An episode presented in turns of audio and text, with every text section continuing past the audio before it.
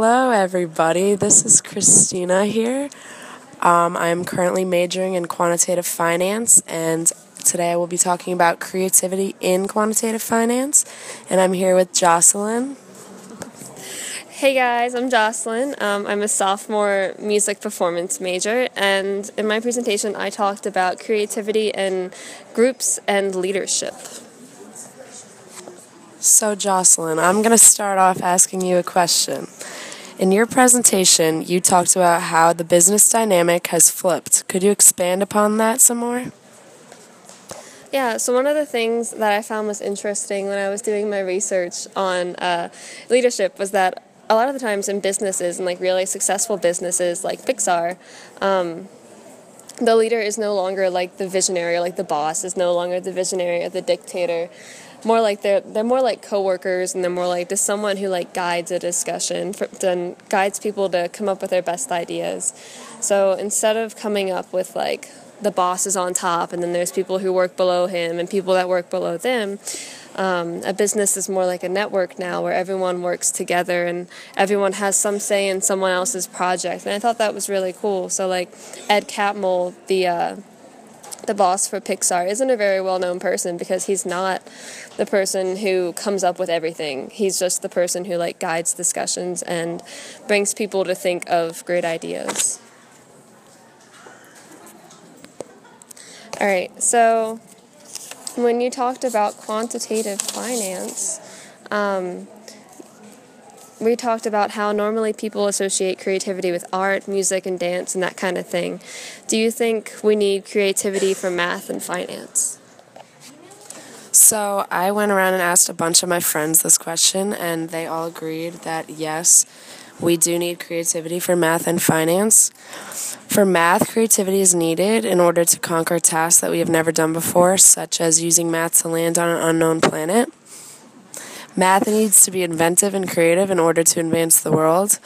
To be successful in finance as well, we need innovation, and innovation does not exist without creativity. One of my friends that I talked to pointed out that 30 years ago it was much easier to be successful, but now it just takes a lot more creativity to make something that doesn't already exist.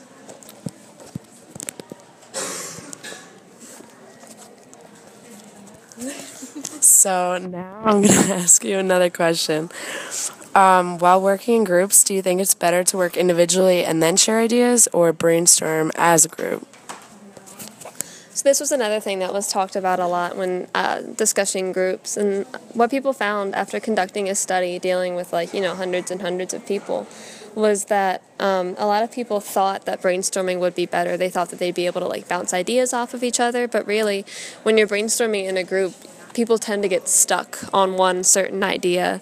Um, whereas if you work individually first and then you come together and share your ideas, you have more time to come up with your own ideas and you're not afraid of being criticized of like, oh, my idea is weird, like maybe I shouldn't even say it because it's weird and people will think that I'm not smart or things like that.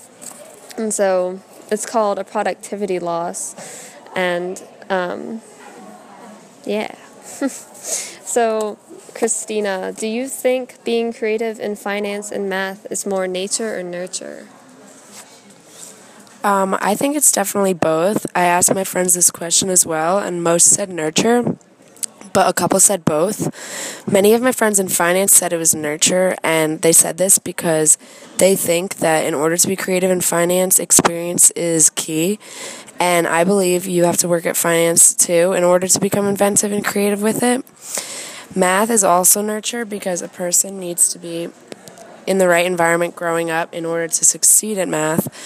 Learning the basics and what others have already discovered is very necessary for math. However, people that flourish in finance and math need to be born with qualities that can help them succeed. One of my friends I interviewed said that in order to be creative in math, you had to be innately smart. A person needs to be naturally good with numbers and formulas. However, working at it and getting experience can also help them be very creative in math and finance. So that's all we have for today, but thank you for listening, and we'll be back with some more next week.